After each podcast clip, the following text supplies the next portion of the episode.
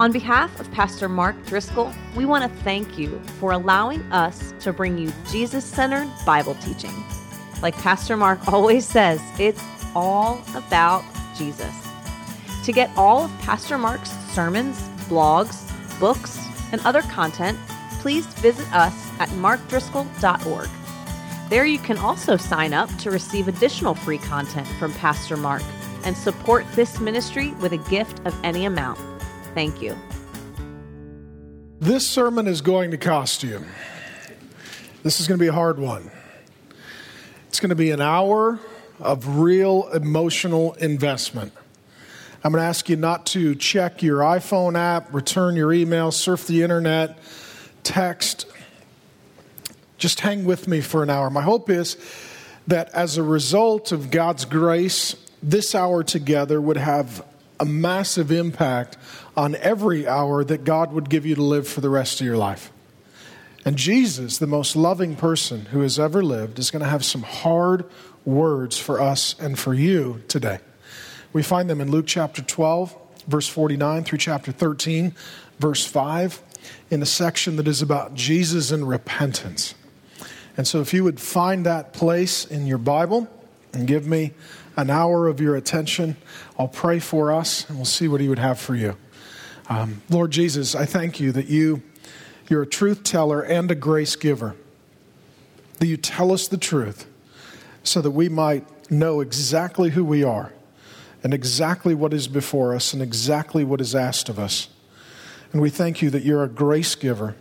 Your grace forgives our sins and it empowers an obedient life. And so, Lord Jesus, as we open the Bible to hear your words, things that you, while on the earth, said, it's a sacred thing. We don't take it lightly or for granted. We ask, Lord God, for the emotional and mental energy to consider every word of Jesus, in whose name we pray. Amen. We'll start in Luke chapter 12, verses 49 through 53, where Jesus talks about passion. Here's what he has to say. He says, quote, I came to cast fire on the earth and would that it were already kindled. I have a baptism to be baptized with, and how great is my distress until it is accomplished. Do you think that I have come to give peace on earth? No.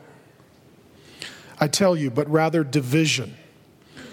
For from now on, in one house, there will be five divided, three against two, and two against three they will be divided father against son, son against father, mother against daughter, daughter against mother, mother in law against daughter in law. Kind of saw that one coming. and daughter in law against mother in law. Division, Jesus says, is a mark of his ministry. And he talks here about fire. What in the world is Jesus talking about? When Jesus speaks of fire, he's talking about passion, enthusiasm, zeal, commitment, devotion. People will talk about having a fire in their gut for something, being fired up for someone or something. Fire here speaks of the Holy Spirit giving us the kind of passion that Jesus had. Jesus was God become a man during his earthly life. Now he's returned to his heavenly kingdom. And while on the earth, he was filled with a fire, a passion, a zeal, a commitment, a devotion. And he says that his, his passion is ultimately to complete his mission. His mission was to live without sin and to die on the cross in our place for our sins that it might glorify the Father and do good for us. So that then He could baptize us following His resurrection with the same kind of fire. Jesus does just that. He goes to the cross, He suffers, He dies, He rises, He conquers our enemies of Satan, sin, death, hell, and the wrath of God. He ascends back into heaven. And in the sequel to this book of Luke, the book of Acts, penned by the same author, the Holy Spirit descends upon the church, and resting above the Christians are something like flames of fire. that as the Holy Spirit indwells us, we become set aflame with a passionate love for Jesus. It's a fire that burns within us. That's the metaphor. And so, this passion, this flaming fire of devotion, it leads to both excitement and endurance. We're excited about Jesus and the things of Jesus. And there's an endurance. There's a long life of obedience and devotion and commitment and followership toward Jesus. But, Jesus warns us, not everyone will respond favorably to our passion. That in fact, we will have, as he says, division. That as we are devoted to Jesus, some are opposed to Jesus. As we are devoted to a lifestyle that honors Jesus, some are opposed to our lifestyle which honors Jesus. And we are not to be rude. We are not to be mean. We are not to be self serving or haughty or proud or religious. But invariably, you need to know that if you are passionate about Jesus, you will experience division, conflict, and strife in your life. It's inevitable. Jesus experienced it, and so will you. And he says that this will include conflict with your family. That is some of the most painful, difficult, complicated conflict that there can be. With your parents, with your siblings, with your own children. That's what Jesus says. How many of you have found this to be true? The more devoted you are to Jesus, the more complicated some of your relationships become with those people who are closest to you family, friends, co workers. See, Jesus said, I am the way, the truth, the life. No one comes to the Father but through me. There's only one way of salvation. That means that all other religions are wrong. Jesus also spoke of hell more than anyone else in the whole Bible. Hell is real and lots of people are going there. Jesus often had arguments with religious people because he thought religion was ridiculous. He also told sinners to repent of sin and to stop in a life of disobedience and folly. Now, if you actually believe this and articulate it, someone's not going to like it. Someone with your last name is not going to like you. So, what do you do? What do you do? And for how many of you, this has been a real painful experience? This is not just a theological treatise, this is an emotional cost. Oh, it's hard. It's hard to stay passionate, zealous, fired up toward Jesus. Sometimes those we're in community and relationship with, and this can be the full gamut from those who are very religious to those who are very anti religious. They tend to both oppose gospel centered, grace loving, Jesus following people. They will express their division, their hostility, their animosity with two things criticism and ostracism. Criticism, they will say some negative things about you, perhaps even to you. They will criticize you or ostracize you. They don't call. You're no longer included in those conversations. You're not invited to those events. Hey, how come I didn't know? Oh, we didn't invite you. Oh, it looks like my place has shifted in the relationship, in the community, in the family. I've been in this job long enough to see painful, innumerable examples of exactly what Jesus is saying. And Jesus is telling us this not to discourage us, but to instruct us and inform us and prepare us. This is how it's going to be. I know of devoutly religious families in other nations committed to other religions who've literally told their children studying here in the States who have become Christians tell their own children, You're not allowed to come home.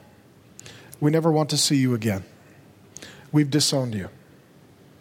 I know of at least one person, while still alive, in another nation, their devoutly religious family held a funeral and declared them dead because they had converted to Christianity. I know of some people who are afraid to return home because their family is not beyond what is called an honor killing. If they return home, they will be deemed an infidel and killed because of their love for Jesus. These are people who will never see their family again unless their family repents and become Christian. I know of people whose family have turned their back on them, who criticize them. I know personally hundreds of single people whose own family are making fun of them for trying to stay pure until marriage, wanting to get married instead of just living and sleeping together. I know hundreds of women whose own family have really opposed them and mocked them and maligned them because they have children or they want to be mothers and they want to have a family. I know families in which the parents have really pressured one of the children who is a Christian to tolerate other religions and diversities, and can't you just keep it to yourself? And isn't faith a private matter? What they're essentially saying is, we will welcome you providing you don't bring your friend Jesus with you. If you bring your friend Jesus with you, then feel free not to come and feel free not to speak. I've had some people in this church actually told by family members when we ask you how you're doing, we don't want to hear about God, we don't want to hear about church, we don't want to hear about ministry. Talk about something else. We don't want to hear it. And under these circumstances, Jesus is forewarning us that this fire, this zeal, this passion, well, it would be like certain people are just always trying to throw water on your fire. The goal is to get your flame to be as small as possible, perhaps extinguish it altogether. How many of you right now? There are people in your life, it's just a bucket of water. Every chance they get, it's criticism, ostracism. Should you say or do anything wrong, they immediately jump on the opportunity to point out your hypocrisy.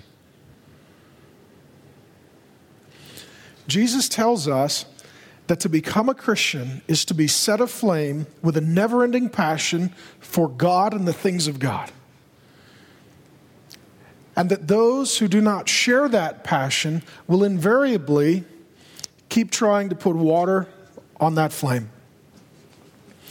And this is this is a sobering word. It should not be a discouraging word, but it's a sobering word. To really contemplate what cost you're willing to pay to maintain a red hot devotion to Jesus. Some of you already have settled for a very small flame of passion for Jesus. You've tried to find that sweet spot to where all your family and friends affirm you. Maybe Jesus still accepts you. The flame is not out, but it's as small as possible. And maybe it's private and not public. How do you keep yourself hot, motivated, passionate toward Jesus? I would submit to you that a regular practice of the spiritual disciplines is the way. I'll give you an example. I'll give you a short, brief list, as it were.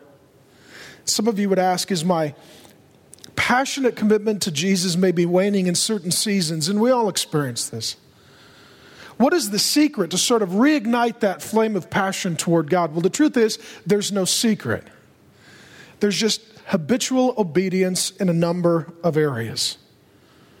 And it starts in community. I don't know about you. I was a city boy, raised in the city. Didn't camp. I didn't know how to make a fire. And then Gracie and I were married between our junior and senior year of college. We rented a basement apartment for $250 a month.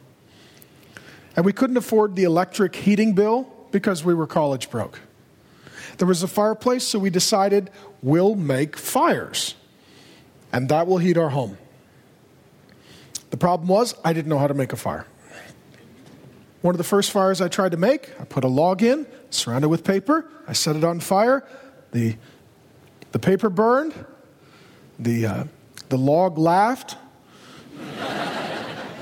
and there was no fire. So I got uh, lighter fluid,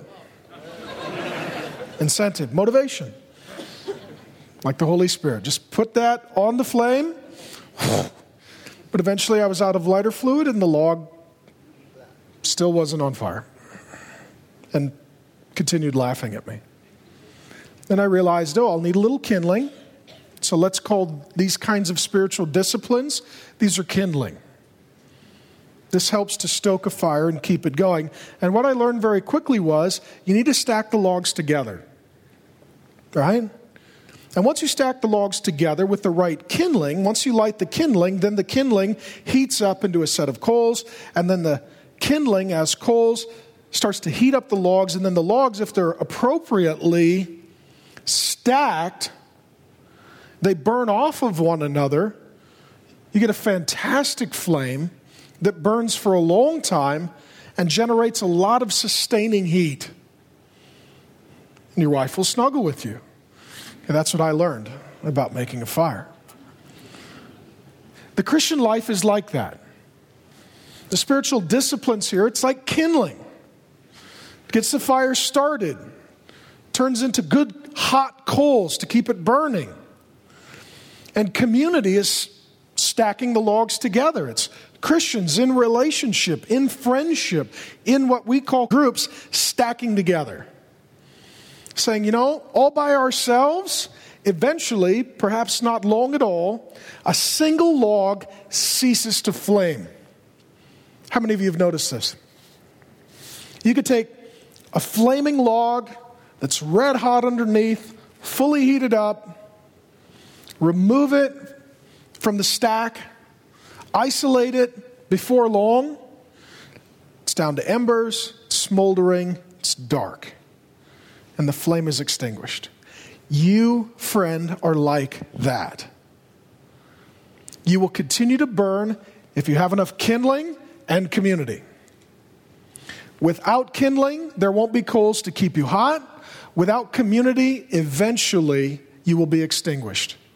Your passionate zeal and devotion to Jesus will wane until it ends. And how many of you, this has been your story?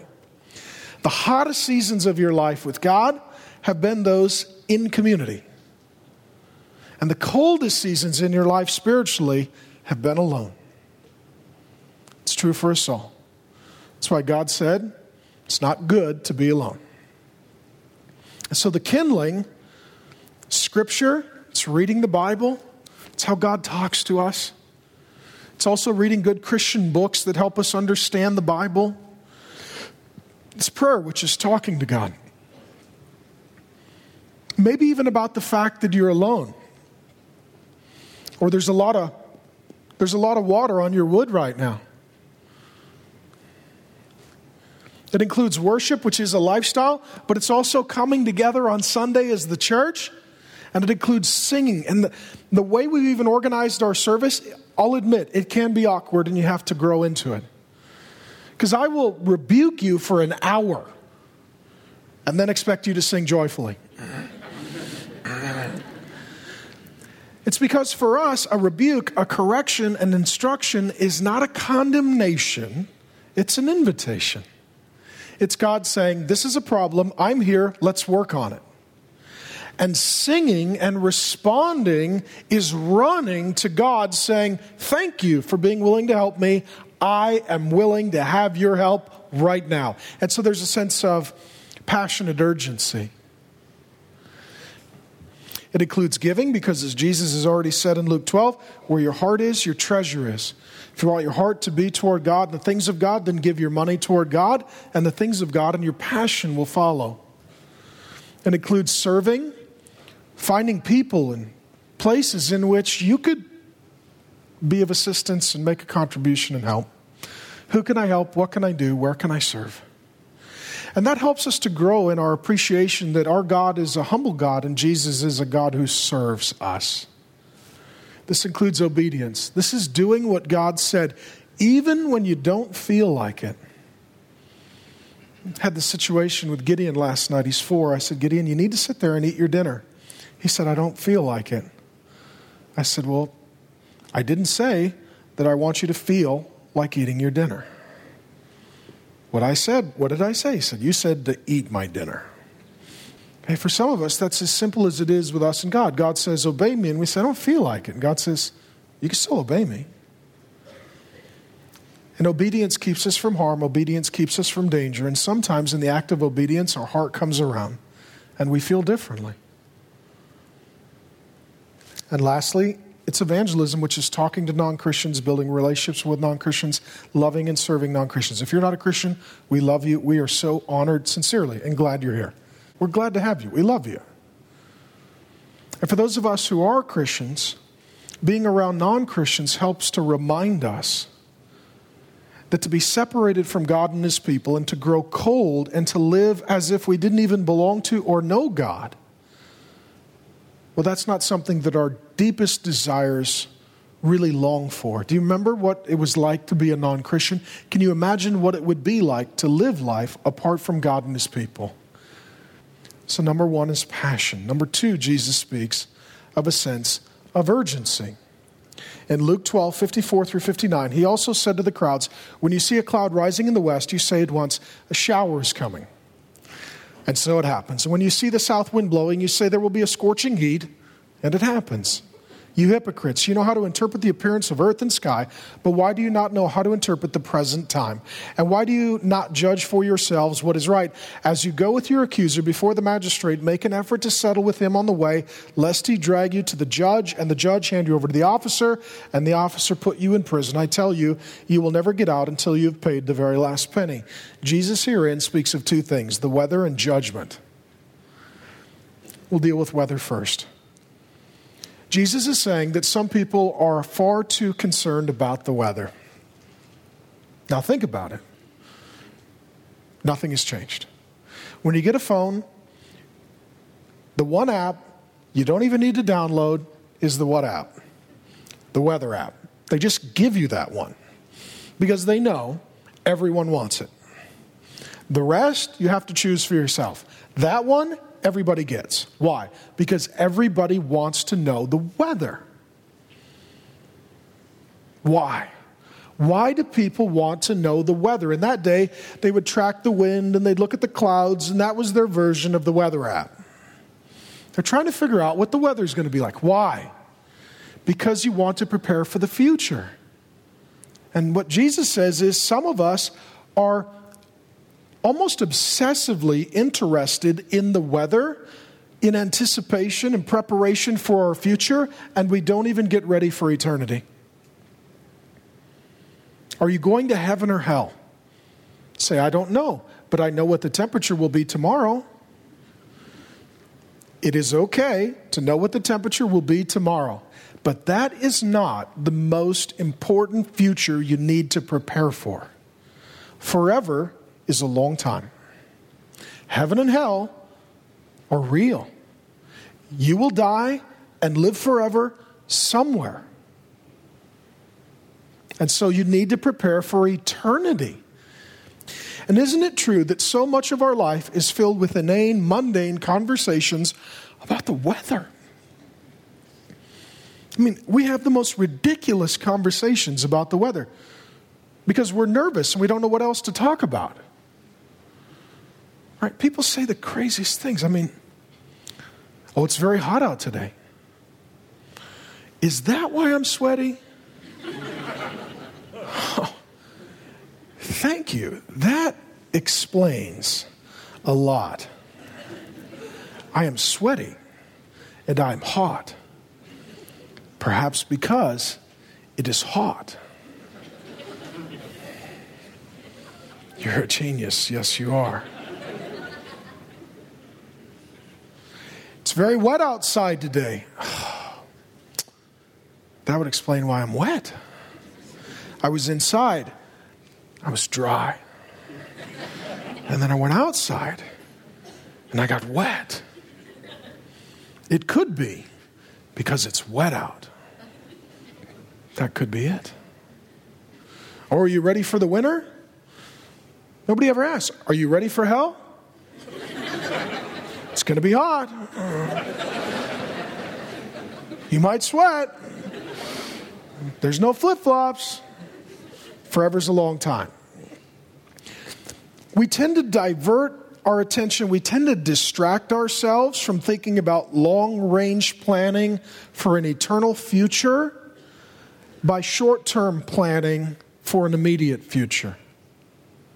Some of you check your weather app more than you check your heart. Some of you are prepared for the seasons with your wardrobe, but you're not prepared to stand before God and give an account and live forever somewhere. It's true, isn't it? So, what Jesus says is if you're someone who's trying to figure out what to wear tomorrow, don't overlook forever. Number two, he talks about judgment. Here's the hard, cold, sad truth you're going to die.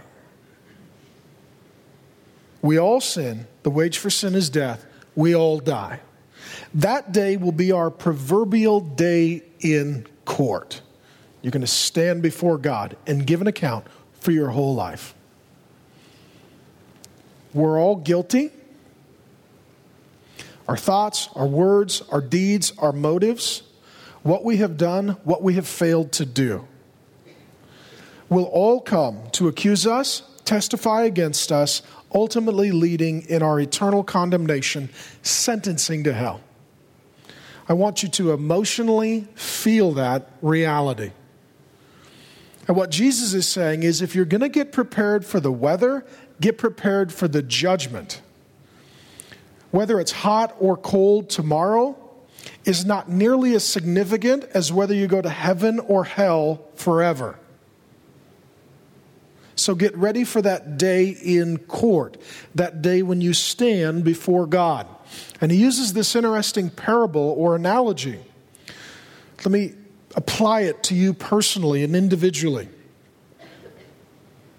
Let's say that you've committed a horrible crime, you've done something atrocious, and you are guilty. And everyone knows you're guilty, and the evidence is incontrovertible.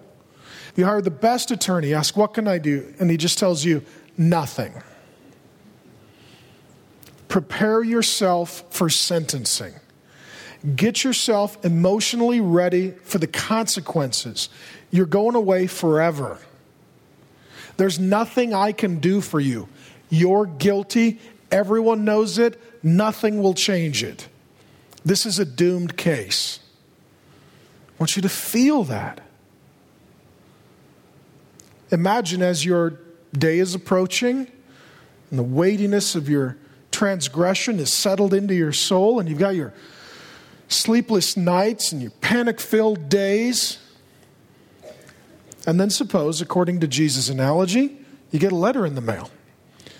You get that feeling in your stomach because the return address is the person that you committed the crime against. Oh man, dare I even open it? What might they say? You open it up, and there's a letter. And it starts with, I love you. And I'm worried about you. And our day in court is coming. And I know what's going to happen to you. And so I've decided I would like to pursue you and forgive you and cancel any punishment or debt or obligation that you have toward me. I'm worried about your emotional well being, so I'd like to, like to build a friendship with you and help you recover from this. And I think there's a way for your future life to not look like your past life. My guess is right now a lot of your family and friends have disowned you, so I would like to be your family and your friend. And so I'd really like to meet with you before we go to court because once we stand before the judge and the gavel is hammered upon the desk, there's no turning back and there's nothing we can do, but it's not too late. Let's meet. Let's reconcile. Let me forgive you. Let me bless you and serve you and help you. And, uh, and this is so important to me that I'll meet with you whenever works for you.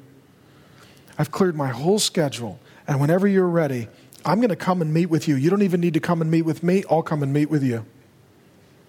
Can you imagine receiving that letter? Are you kidding me? I'm going to get my life back? My enemy is going to become my friend? They're going to cancel all my debts? They're going to give me a whole new life. That's Jesus' analogy. Let me tell you something. This is that letter. This is that letter. This is that letter.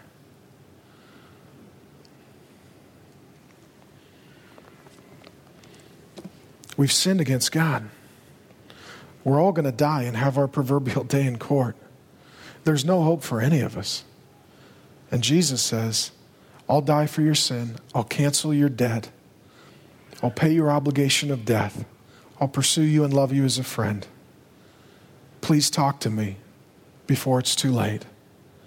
Please talk to me before you're standing before the judge on the day of eternal sentencing. Jesus here is compelling you toward a sense of urgency.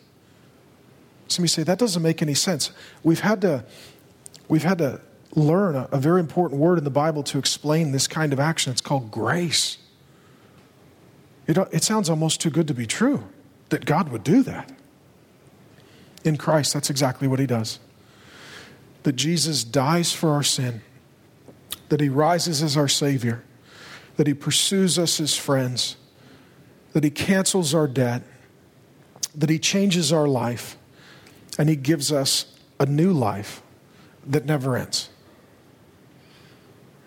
And some of you don't have any sense of urgency. Been messing around with God, playing around with God, occasionally dropping into church or praying a little bit or reading the Bible, but truthfully, you haven't really settled things with Jesus. You're not really prepared to stand before the judge your accounts are not cleaned out. You've not really confessed your sin and repented of your sin and given it to Jesus and trusted in Him by faith and worked on that reconciled relationship with Him. And what He would tell you is this do not delay. Do not delay. That He's willing to meet with you right here, right now, today. Isn't that fantastic? Passion, urgency, for what? Passionate urgency for what? Jesus' third point is that our passionate urgency should be for repentance. He says it this way in Luke 13, 1 through 5. There were some present at that very time who told him about the Galileans, and Jesus himself was from the region of Galilee, whose blood Pilate had mingled with their sacrifices. And he answered them, do you think that these Galileans were worse sinners than all of the other Galileans because they suffered in this way? No. Emphatically, no. I tell you, but unless you, what's the word? Repent, you will all likewise perish. Or those 18 of whom the tower in Siloam fell and killed them, do you think that they were worse offenders than all the others who lived in Jerusalem? No emphatically, no. I tell you, but unless you what? Repent. There's our word again. You will all likewise perish. Here's what Jesus says every human being has two options repent or perish. Repent or perish. People don't even talk about repentance anymore. Preachers don't even preach repentance anymore. Christians don't even discuss repentance anymore. There are a few, there are a few exceptions, but repentance is not popular. You know what is popular? Self love, self esteem, self help, self actualization. Not repentance.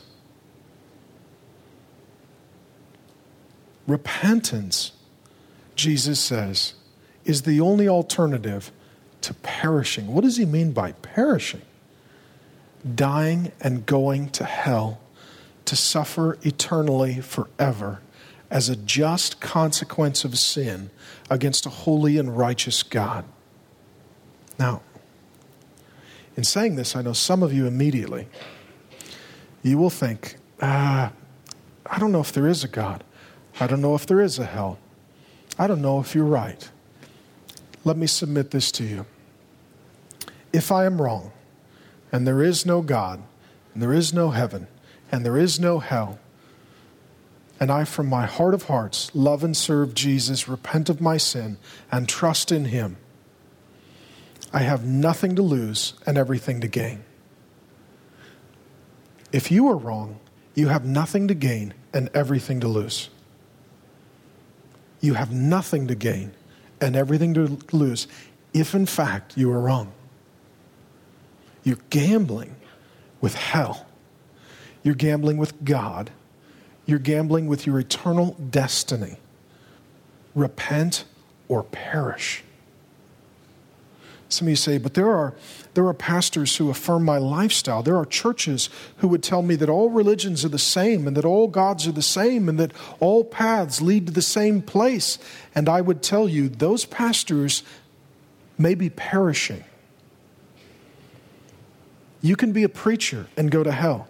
You can be a pastor and go to hell. You can be a theologian and go to hell. You can be a writer, an author, a thinker, a scholar, and go to hell if you don't what? Repent. So, this word is very important, is it not?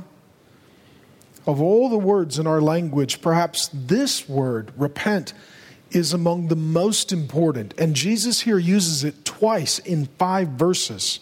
And he's echoing the Old Testament prophets who repeatedly, emphatically, and clearly called for what?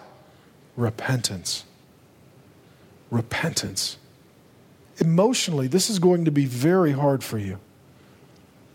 Don't leave me emotionally. Don't check out mentally. And don't start thinking about all the people who need to repent because they've sinned against you. Think of your own sin first. So many people don't even know what the word repent means.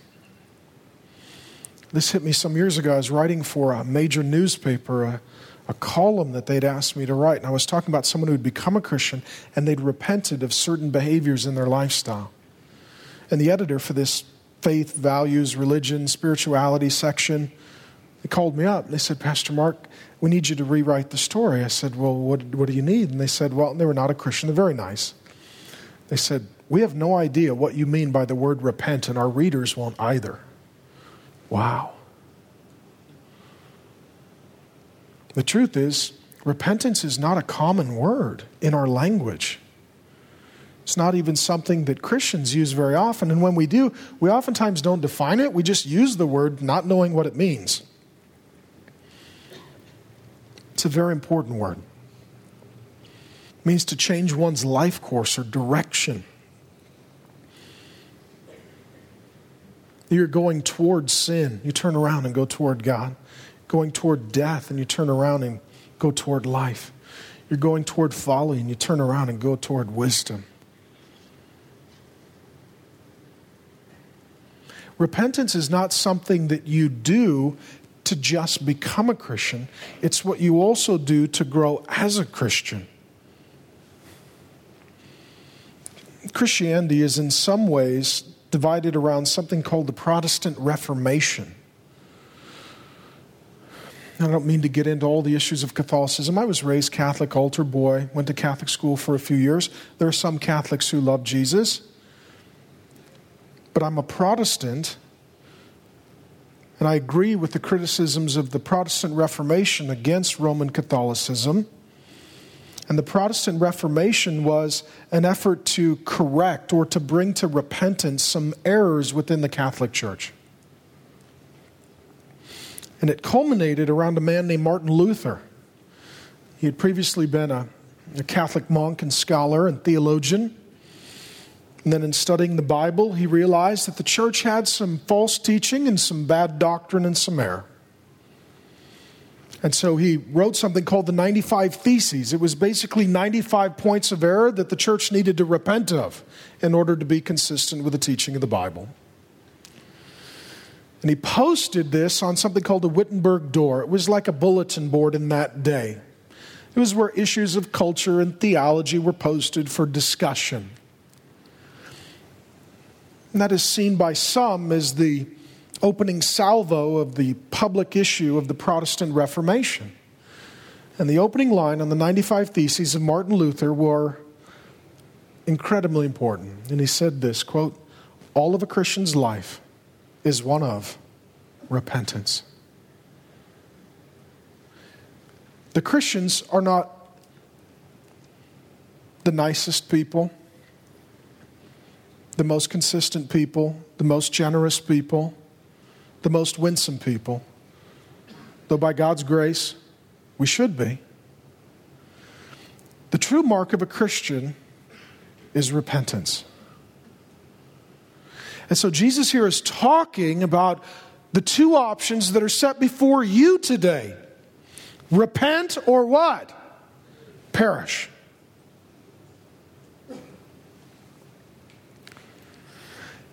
And they come to him and they ask him questions.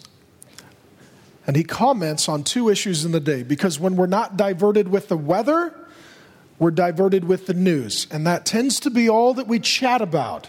We ignore weighty, eternal things so we could talk about the weather and the news. And they bring to Jesus a noteworthy, newsworthy event in that day.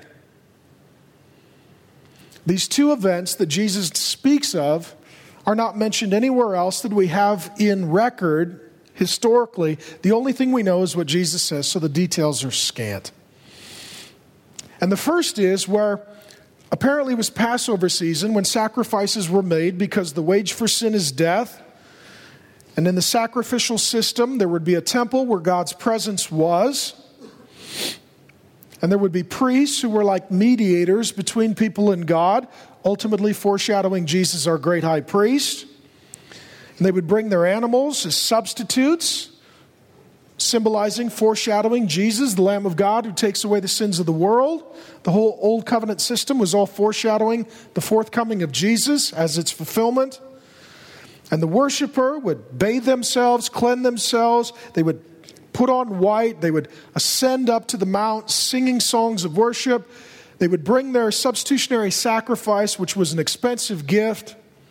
They would confess their sins to God. They would acknowledge that they were sinners. They would demonstrate their repentance by offering the animal that it might be slain, its blood shed in their place for their sins.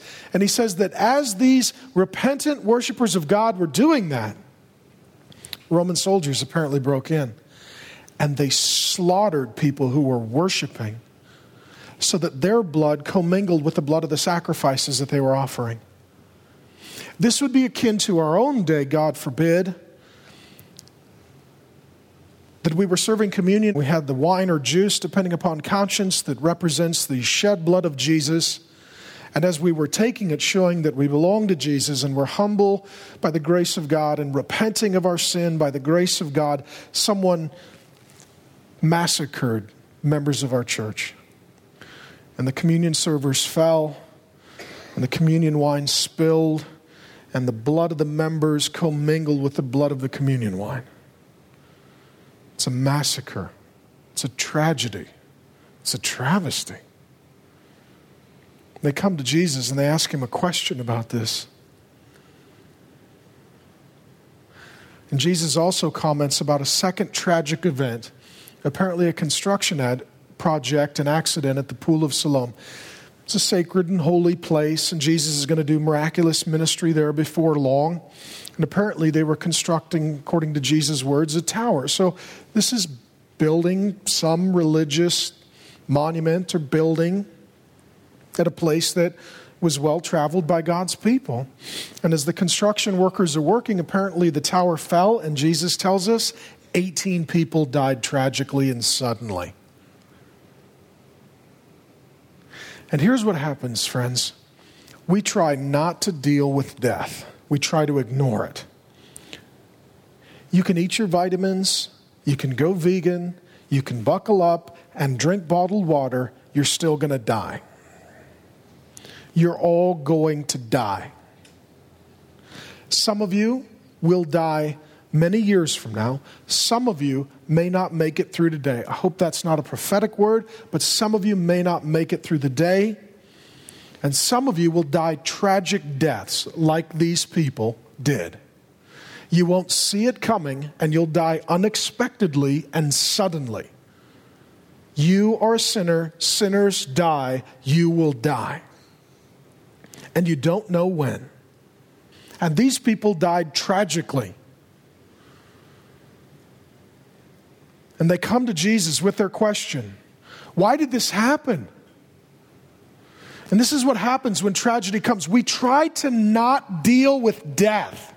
We try to ignore it as much as we are able. Someone's sick, put them in the home, put them in the hospital, put medication in their body, make them go peaceably, make them go painlessly. We don't want to see it. When they do die, let's dress them up in nice clothes, put them in a nice box, make them look as if perhaps they were almost still alive.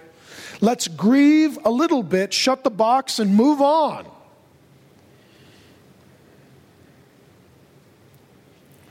And then tragedy happens. And in this day, it was the massacre of the worshipers and it was the death of the construction workers. They come to Jesus. And they ask him questions. And the first thing that Jesus does is he refutes karma. Because karma is stupid and dumb and wrong. And it leads to cruelty and not compassion in moments of suffering. It just does. Karma teaches that good things happen to good people and bad things happen to bad people. And there are stupid preachers, karma preachers in that day who are saying, well, good things happen to good people and bad things happen to bad people, and all the worshipers got slaughtered and the 18 construction workers died. They must have been bad people. Thankfully, we're alive. That means we're good people. Is it true that good things happen to good people and bad things happen to bad people? Or sometimes bad things happen to pretty good people? Now, we're all sinners. But in the case of those who were murdered worshiping, these are believers who were going to temple. They probably walked dozens, hundreds of miles carrying their sacrifice underwent ritual purification, walked up the mount, went to the temple for the Passover, publicly confessed their sins, made a generous offering, and were asking God for forgiveness when they got murdered. That doesn't seem fair. That doesn't seem fair. That doesn't seem like they're the bad people. They're sinners but they're not doing anything wrong. They're doing exactly what God asked them to do, and they got murdered while doing it. What about the construction workers? They were serving God. You'd be very upset if some stupid karma preacher said, well, they must have been bad people. Because bad things only happen to bad people. Who's telling us this? Who is? Jesus. Good person or bad person? Um, He's God. So let's say that in the good category, there's actually one person. His name is Jesus. In the bad category, there's everyone else. Does anything bad happen to Jesus? Yeah. The best person is going to suffer the worst fate. He's going to get murdered on a cross, betrayed by his friend, abandoned by his other friends, executed by his enemies. Jesus absolutely obliterates the folly of karma. The best person suffers the worst fate. So, the first thing Jesus says is when you see suffering, don't ask the wrong questions. Don't ask, why God? Why them? What happened? Are you not just? Are you not good? Are you not sovereign? Are you impotent? Are you evil? Do you not care? Do you exist? When tragedy happens and death is absolutely thrust before us and we can't avoid it because it's in the news, we need to be careful not to ask the wrong questions. We don't always know what God is doing. We live by faith, not by sight. We get some of our questions answered in this life, but the Bible teaches elsewhere that we know in what? Part. We see dimly. One day, when we're with Jesus on the other side of resurrection, all the questions will be answered. We'll see it all clearly. We'll know it all fully. Until then, we live by faith, not by sight. God doesn't give us answers to all of our questions, He gives us Jesus. Someone who has suffered and died and risen to take away our sin, give us new life, and get us to the kingdom where it all makes sense. Are you ready to die? You're going to die. Friends, you're going to die. Are you ready to die? So you say, I will get ready. You do not know when you will die, so get ready right now. So that whenever death comes for you, you're ready. And it's repent or perish. And repentance is this repentance is because Jesus died for my sin. By faith in him, by grace from him, I could put my sin to death. You kill your sin as it killed Jesus. You don't minimize it. You don't hide it in shame. You don't excuse it. You don't tolerate it. You don't nurture it. You don't embrace it. You don't defend it. You kill it. Jesus died for it so that we might put it to death. That is repentance. And repentance involves three things. I'll share them with you in closing. What is true repentance? It is confession, contrition, and change. It is the mind, the emotions, and the actions. True repentance takes the whole person. Confession is in the mind agreeing with God. What you previously did not consider to be a sin, so you read the Word of God, you realize it is a sin and you confess it. You are right, I am wrong. This is unacceptable. It needs to die. It's the mind changing. Do not be conformed to the pattern of this world. Be transformed by the renewing of your what? Your mind. Some of you need to read more Bible and listen to less culture.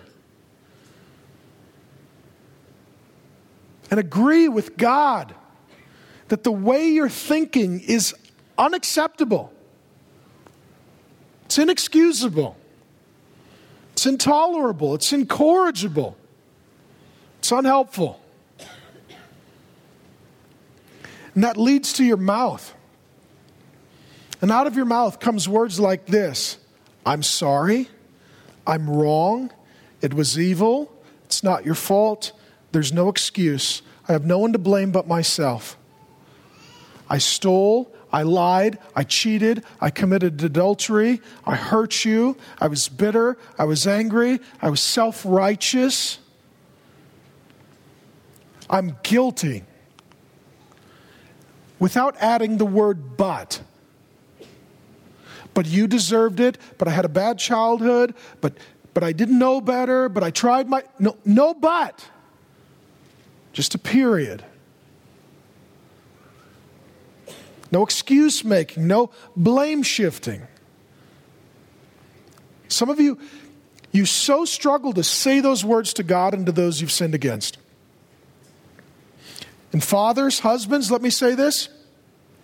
You are the family leader, you go first. You don't just demand that your wife and children repent, you repent first.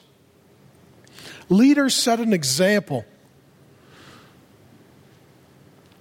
I'll give you an example from the Driscoll. Yesterday, I was home with Grace and the kids. It was fantastic. We're all sitting around the table playing games. I don't really like games, but I like Grace and the kids, and they like games. So I was playing games.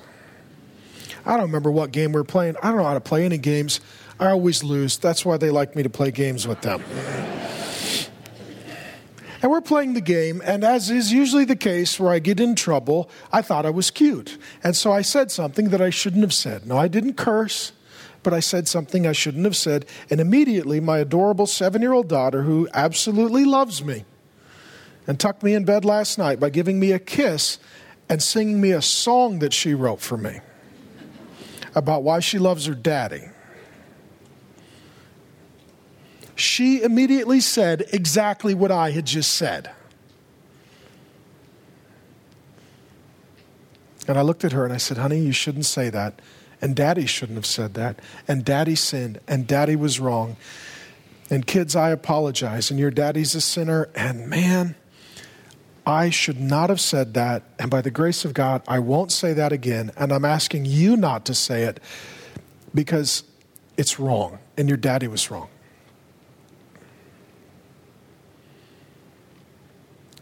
the mind and the mouth, confessing, guilty. Number two, contrition. This is your emotions and your expressions. How many of you, you will acknowledge your sin, but you don't seem really bothered by it?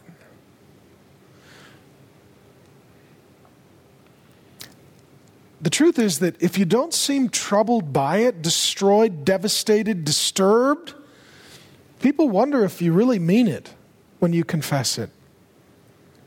Give you two examples, painful examples, extreme examples from counseling.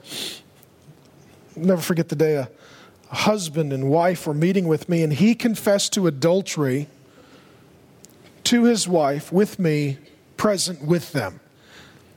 And he said, I'm sorry. I hate to break this to you. I committed adultery. I've broken our covenant. But the way he said it was like pickles are on sale, two jars for a dollar.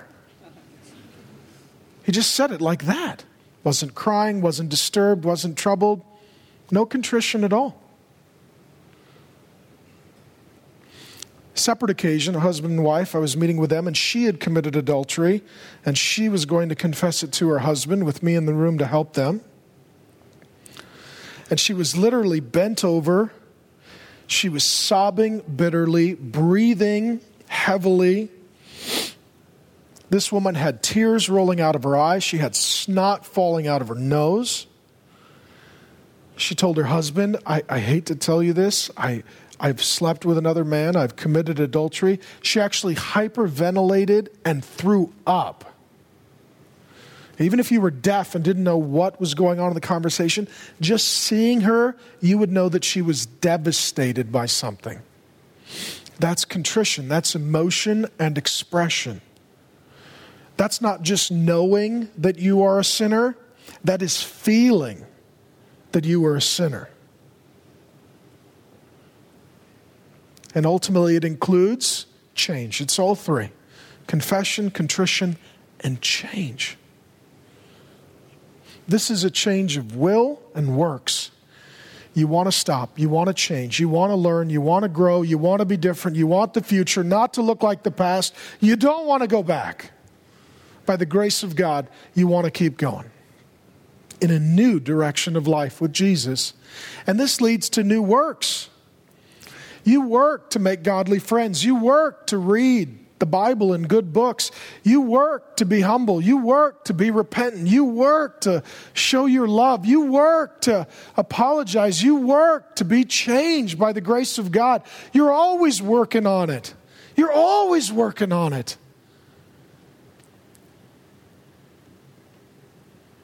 Some of you just say, I'm sorry, don't feel much do it again. That's not repentance. Repentance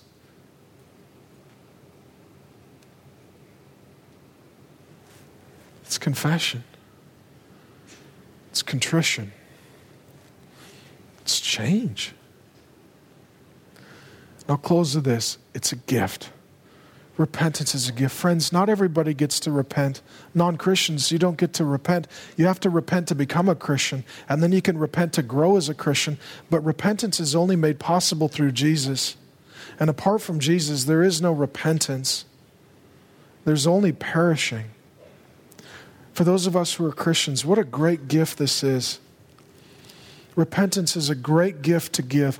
Give the gift of repentance. Tell people who you are. Tell people what you've done. Tell God who you are. Tell God what you've done. And for this to be of any help to you, pick one thing that the Holy Spirit is right now impressing and highlighting upon you and apply the doctrine of repentance to that thing. The thing that's killing you, the thing that killed Jesus, the thing that you need to kill by the grace of God receive the gift of repentance and give the gift of repentance. Free people from their self loathing and blame and bitterness. Free people from their bewilderment and confusion. Repent. Own it. Take it off of their shoulders. Give it all to Jesus and let them go free. Now is your opportunity to repent. The room will be silent and awkward. The sermon has been long to some degree, I'm sure for you, it has been exhausting and uncomfortable and troubling.